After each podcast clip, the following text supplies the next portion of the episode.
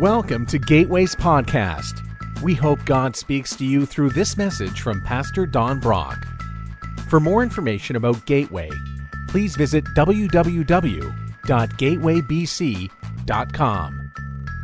Welcome to our second service, and those who are you arrived for our third service. And um, today we are starting a series in the book of Second Timothy. And as we walk through this, this book, verse by verse, I always love when we do a book study because it causes us to focus deep into God's Word and, and just chisel out every nugget that we can and, and take all the marrow we can out of the bone and learn deep truths from God's Word. now, Paul wrote this second letter to Timothy from the loneliness of a dungeon while awaiting his likely death. In fact, in verse 4 or verse 6 of chapter 4, he says, As for me, my life is already being poured out as an offering to God. The time of my death is near. So he knew that that was coming, and he was attempting to fortify Timothy for staying steadfast in the ministry after Paul is gone. So let's begin reading at verse 1 of chapter 1 of 2 Timothy. This letter is from Paul, chosen by the will of God to be an apostle of Christ Jesus. I have been sent out to tell others about the life he has promised through faith in Christ Jesus. Now, we can stop right there and say to each of you, because if you are a believer in Jesus Christ, the second part of that verse is for you. Every believer has been called out to tell others about life, about the life that He has promised, God has promised through faith in Christ Jesus. We are all called to that mission. Verse 2 I am writing to Timothy, my dear son, not a biological son, but his spiritual son. He said, May God the Father in Christ Jesus our Lord give you grace, mercy, and peace. And it's always in that order. If you want to have peace with God, there's only one way that you can have true peace with Holy God, and that is that you experience His grace. And not only His grace, but His mercy. So, grace is getting what you don't deserve, mercy is not getting what you do deserve. You and I don't deserve salvation. We do deserve punishment, eternal punishment. And so, the way we have grace with uh, peace with God that Jesus gave, He came to be a peacemaker, and He didn't mean bringing peace to the world, He meant having peace with God. And so it's through the grace and mercy of holy God that you can have, great, uh, have peace with God. And that is the only way that you can experience that. Verse 3 Timothy, I thank God for you, the God I serve with a clear conscience, just as my ancestors did. Night and day, I constantly remember you in my prayers. Now, think about that for a moment. Paul Paul served God with a clear conscience before he knew about Jesus.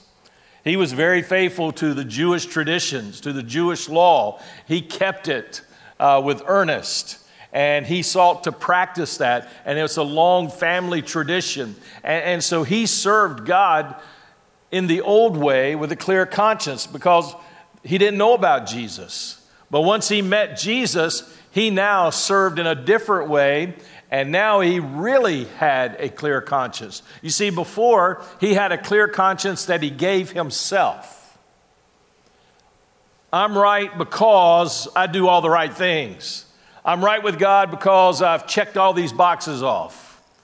But now he experienced a clear conscience that only holy God can give because I am in right relationship with God because of Jesus Christ. So he indeed experienced a clear conscience. And then he says, Night and day I constantly remember you in my prayers. I long to see you again, for I remember your tears as we parted, and I will be filled with joy when we are together again. Now, stop and think about this. Here, this man is in a dungeon, a dark, dingy, damp dungeon. Probably just had the ground to lay on and a rock for his head. And he's not writing to Timothy feeling sorry for himself, but rather he's choosing to focus on the joy. He's saying, Timothy, I, think about you all the time. I pray for you constantly. And my heart is filled with joy when I think about you. And I remember your genuine faith that uh, you share, the faith that was first filled in your grandmother Lois and your mother Eunice. And, and I know that same faith continues strong in you. You see, some of you, you can relate to that. You came from a family of faith. Uh, maybe it's gone back many generations. For Timothy, it went back two generations. And maybe for you, it's many more generations. But some of you may be the first generation. Regardless of when that faith came into your family, you can rejoice. Whether you're the first generation believer in your family or you're from a long line of believers, you can rejoice and be thankful for that. Now, here's what I want you to notice about Paul he, could, he, he had a lot to feel sorry about, to feel sorry for. Uh, you know, he could have been writing Timothy and, and saying, Listen, this is bad here. I'm in trouble. I think I'm going to die. I think they're going to put me to death. And, and uh, I, I just don't know what I'm going to do. And, and you won't believe the conditions I'm in. It's horrible. Uh, he didn't do that. He was very positive and he was focused. You know, as you get older, those of you who are my age and older, you know what I mean when I say things don't always work like they used to, right? I mean, the knees don't always work the way they used to, and, and getting up may take a little longer, and, and uh, just, you know, things, your body aches, and you have certain pains that, and, and, you know, to, when, you, when something messes up, it takes a lot longer to recover or for a wound to heal. You know, just part of the aging process. Now, you can choose to focus on that. You can spend all of your time letting everybody know about all your aches and pains or you can choose to focus on the things that encourage and build up. About 12 years ago, I was in a bad car wreck, and one of the consequences of that um, was it caused ringing in my ears, tinnitus. And, and, um, and, and it's something that's always there, but I, I don't hear it. My, my brain has adjusted to it, and, uh, but the only time I do hear it is when somebody walks up to me and says, Hey, do you still have that ringing in your ears? And I look at them, I say, Well, I do now. you see, I don't hear it unless I think about it. So just the fact that I just brought it up, it's really loud right now. And, and so it just, it, but it's always there and it's always loud, but my brain compensates and I don't focus on it and then I quit hearing it. So when you focus on the joyful things, if you're always finding ways to build someone up, to encourage someone, if you're focusing on the things that we can shout hallelujah about and the things that are that are that God is doing, then you stop thinking about the aches and the pains and the ringing in the ears. You stop thinking about the things that aren't working right. You stop thinking about the dungeons of your life. I mean, when you focus on the dungeons of your life, the dungeon has a way of getting even darker and damper and more desperate. And Paul chose to focus on that spark of sunlight that snuck through that dungeon and his name was Timothy. And he chose to be an encourager to Timothy. Gratitude is a sacrifice that continually pleases God. And Paul chose to be a person of gratitude. I think you'll find that when you allow gratitude in your life and you keep it there, you will find that that is a sacrifice that continually pleases God. And how do I know that? Well, Hebrews 13 15. It's not in your notes, but mark it down. Hebrews 13 15 says, Therefore, let us offer through Jesus a continual sacrifice of praise to God, proclaiming our allegiance to his name. So, praising God building people up, proclaiming allegiance to Jesus is a sacrifice that continues on in your life. So, this imprisoned apostle facing loneliness and facing death could have been filled with this morbid feeling of what was coming and an attitude of complaint. Instead, he chose to express thanksgiving. He chose to express gratitude at the memory of the faithfulness of this younger friend, Timothy. In verse 6, this is why I remind you, Timothy, fan, uh, fan into flames the spiritual gift God gave you when I laid my hands on you. Each of you who claim Jesus as your Lord and Savior, you do not have to ask or beg for a spiritual gift. It has already been given to you. That's part of the process of be- becoming a believer. You were given a spiritual gift. And Paul is telling Timothy, he says, Now, just like a fire and a campground, You've got to stoke the fire. You've got to keep the timbers moving. You've got to add new fuel to that fire, just like your spiritual gift. You've got to keep fanning the flame in that spiritual gift. You've got to use it. And you've got to keep adding to it. Not that you add more of the spiritual gift. You just got to keep utilizing that spiritual gift and adding fuel to the fire to utilize that spiritual gift for the benefit of others. And so you have a responsibility of fanning that flame of your spiritual gift. And if you want to be effective in your life with ministry, and every believer, every single believer is called to ministry, and every single believer has a spiritual gift, at least one, and no believer has all of them. That's why we need each other. But every believer has at least one spiritual gift, and Paul is saying your job is to continually fan the flames of that spiritual gift by using it for ministry for the benefit of others.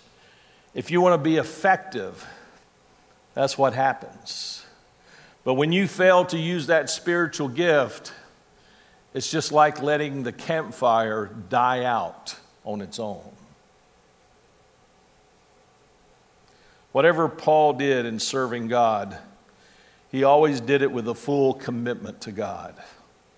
Verse 7 for God does not give us, or has not given us, a spirit of fear and timidity,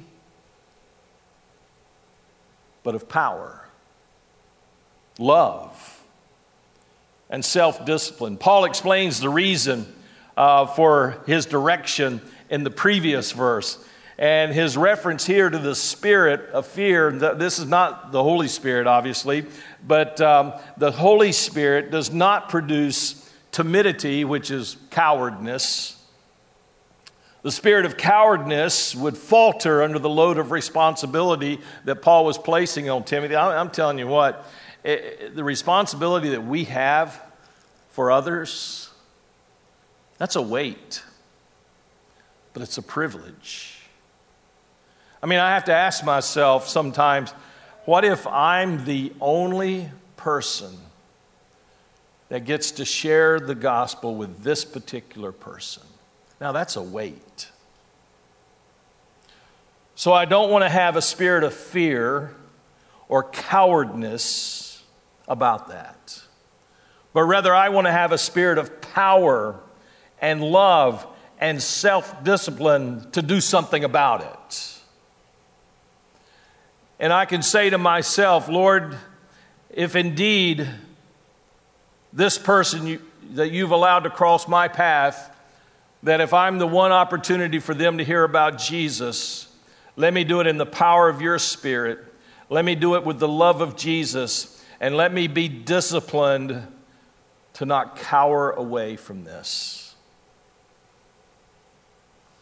Verse 8 So never be ashamed to tell others about our Lord.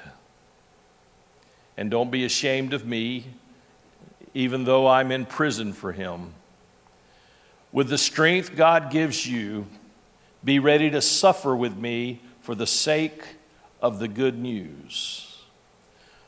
Well, I believe a spiritual truth from God's Word is that when you seek after God, there will be persecution. When you seek to live for God, there will be persecution. People will try to keep you from God, even people who claim to be Christians. There are a lot of cultural Christians in our midst, in our, in our community. They claim to know Jesus, but they don't know Jesus. I want to share with you a video. I, um, one of our newer individuals in our fellowship, I had lunch with Braylee and her husband Tanner. Tanner grew up in Gateway, and uh, he had moved away to Kentucky uh, for work and, and has come back and brought a wife with him. And I had lunch with them and heard her story, and I, I said, Braylee, I said, our, our church needs to hear your story. And, uh, and so she agreed to that. I'm very thankful. And, and it's going to be a privilege in two weeks to be uh, participate in her baptism. So take a moment and listen to Braylee's story about um, how God showed up in her life. Hi, my name is Braylee, and I would like to share with you all my story. Um, when I was nine was the first time I ever um, came into contact with church and uh, Christians. And my first experience was kind of rough. Uh, my mom had remarried into a family who had been going to that church for a long time. Uh, so she was the new wife, and we were the new kids. She had tattoos and piercings and all those things, and you could feel when you walked into the room that everybody was like talking about her, us, and it was super uncomfortable all the time to just be sitting in a room with people who were supposed to be loving and caring, and they weren't that way.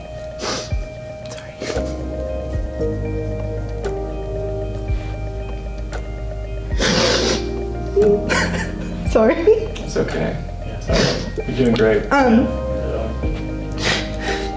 so my mom made the decision. She said that we didn't have to go anymore because that's not something she wanted to subject us to. So, but if we still wanted to go, we could.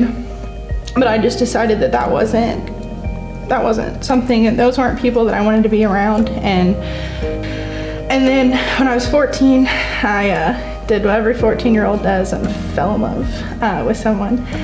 And, you know, his family, they were Christians and he was brought up in church. And unfortunately, that relationship was extremely toxic for me.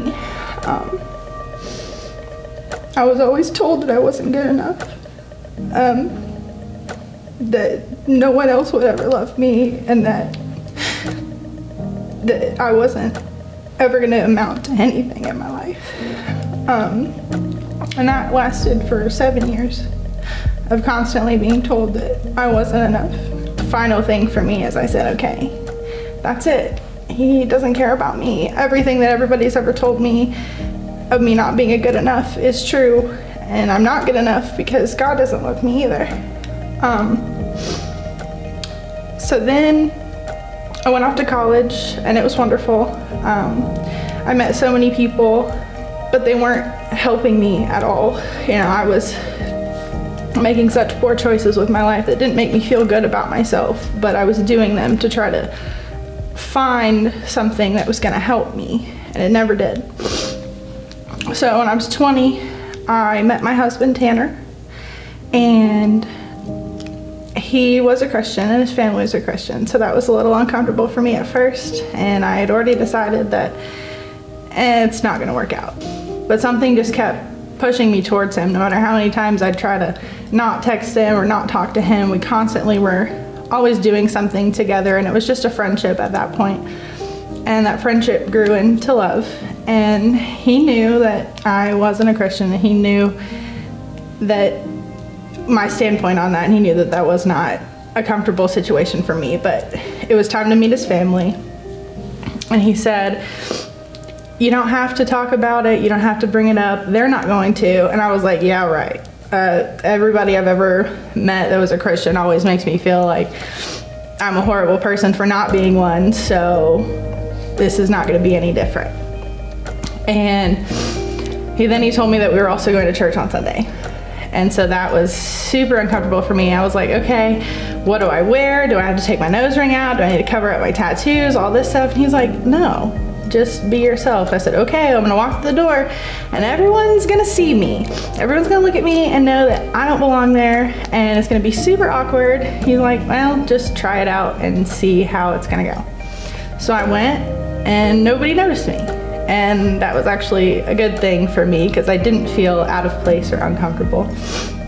And that kind of sparked something in me, and I didn't know at the time, but God really started working on me. So I became so interested in all these things. And Don would preach, and I would come home and be like, but what does that mean? And when he says this, what does that mean? And all this stuff. And it was, we'd stay up all night long and talk about these things, but still in my heart, I was still super unsure about everything. I didn't know, I wasn't sure if it was just because it was new to me that I was asking. I didn't know if, I didn't know what was happening.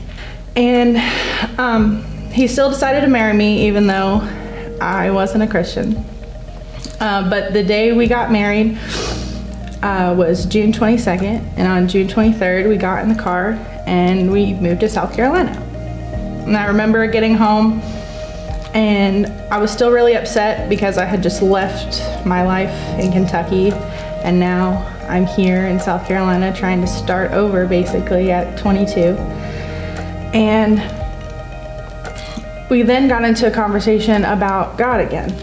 And we're sitting there and it's getting late and I was like, you know what? I bet if I had my own Bible, I could answer these questions for myself. So I got my first Bible at 22. So finally I asked Tanner's father, where do I start? And he was like, John is a good place to start. So it took me about a week to get to John 3. And when I got there, I felt super emotional and I started reading and I was like, well, let me take a moment, pray about it. And I feel like this right now is, is God talking to me in a different way for some reason now that I'm in this section of the Bible. And so I'd never heard of John 3.16, not once. So I happened to get there and I just felt this like swarm of emotions come over me. And I said, I don't know what's happening, but I feel like I should just write it down. And I wrote down, I believe that Jesus died for me and that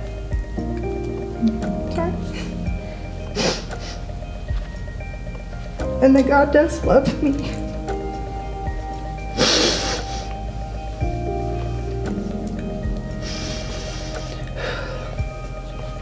So later that night, I showed Tanner and he was like, you know what you just did, right? And I was like, I think so, but I just don't, I, I don't know if I feel like I'm doing this right. I don't know if this is real almost. I can't, this almost feels, it, it felt so crazy to write that down after 22 years of feeling inadequate completely and being told that God was never to love me, and now I feel like He does. Um, and so that Sunday, I go into church. And I sit down and I'm still feeling pretty nervous and awkward about it because I just made a huge decision and I didn't, there was no way to confirm if he had got the message or anything like that. So I sit down and service starts and over the TV plays John 3.16. And I knew at that moment that that was God telling me that I was enough. My name is Braylee Cornwell, and God has confirmed that I am enough. Wow. Yes.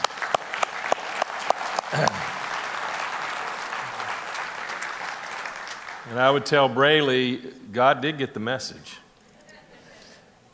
And I think Braylee understands that the first church experience that she had was not a church, it was a club.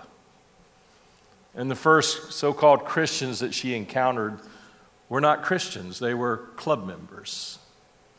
For someone who claims Jesus does not say you're worthless. God can never love you. So I'm thankful, Braylee, that you chose to believe the truth of God's word. And it was God's word that brought salvation into her life. And it was being around real believers, being around those who love you unconditionally. In verse 9, it says, For God saved us and called us to live a holy life. He did this not because we deserved it, but because that was His plan from the beginning of time to show us His grace through Jesus Christ. Let that sink in. God saved Braylee. And he did this not because she deserved it, but because he had a plan for her from the beginning of time to show his grace to her through Christ Jesus.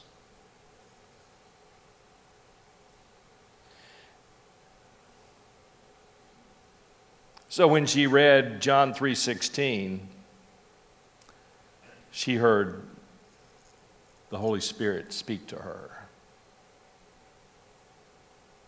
And that's how she knew. This salvation that He has provided to us, it's not deserved at all. And that's why true believers could never show haughtiness, superiority. We don't deserve it. That's why we are to remain humble and thankful. And, that's why we want the, God, we want the same salvation uh, that we've experienced for all to see and to know. In verse 10, he says, And now he has made all of this plain to us by the appearing of Christ Jesus our Savior. He broke the power of death and illuminated the way to life and immortality through the good news.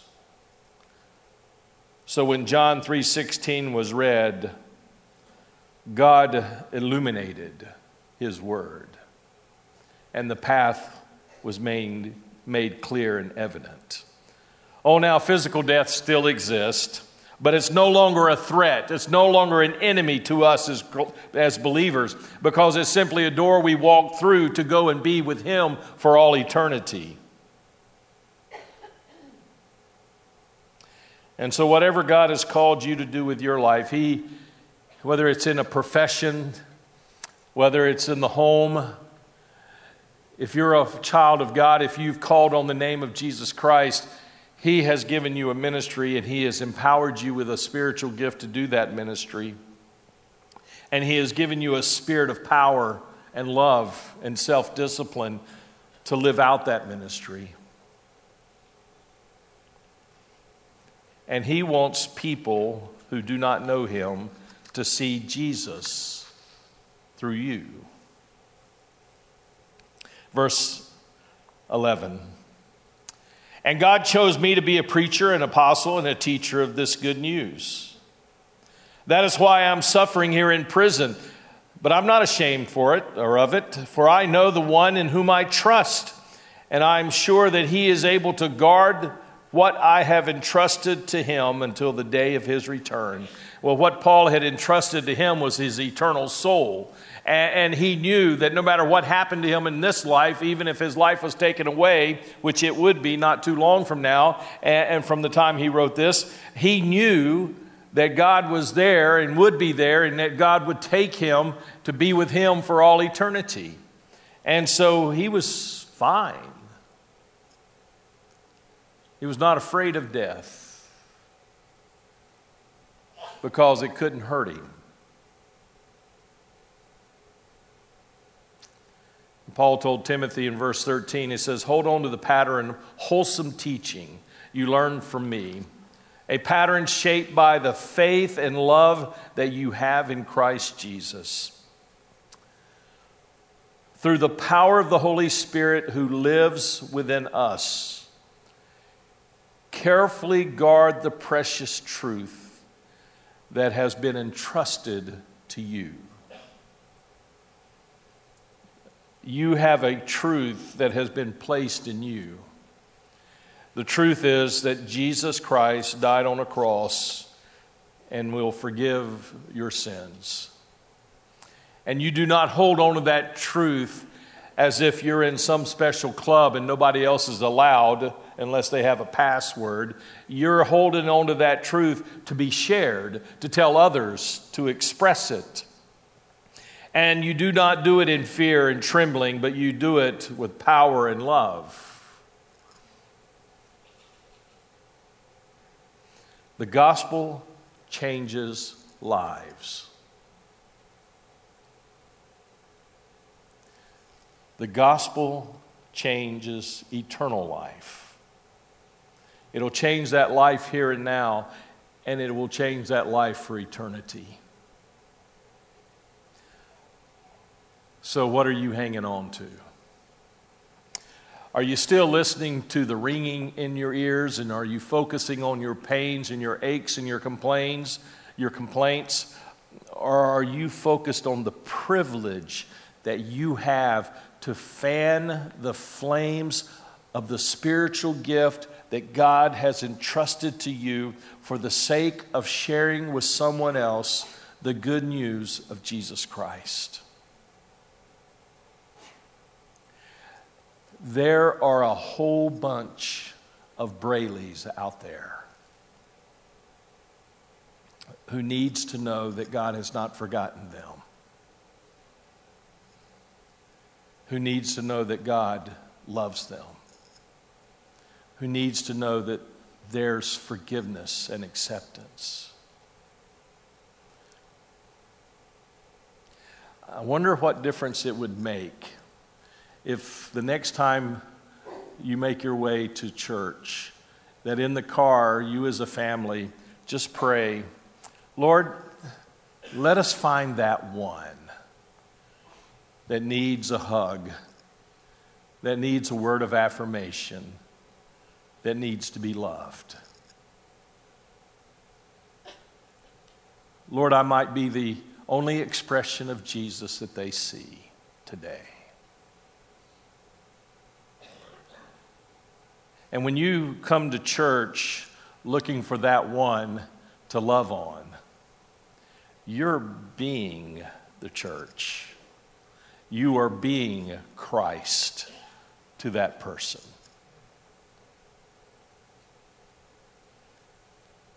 The power of the gospel, that has been entrusted to you. And it still changes lives. Let's pray.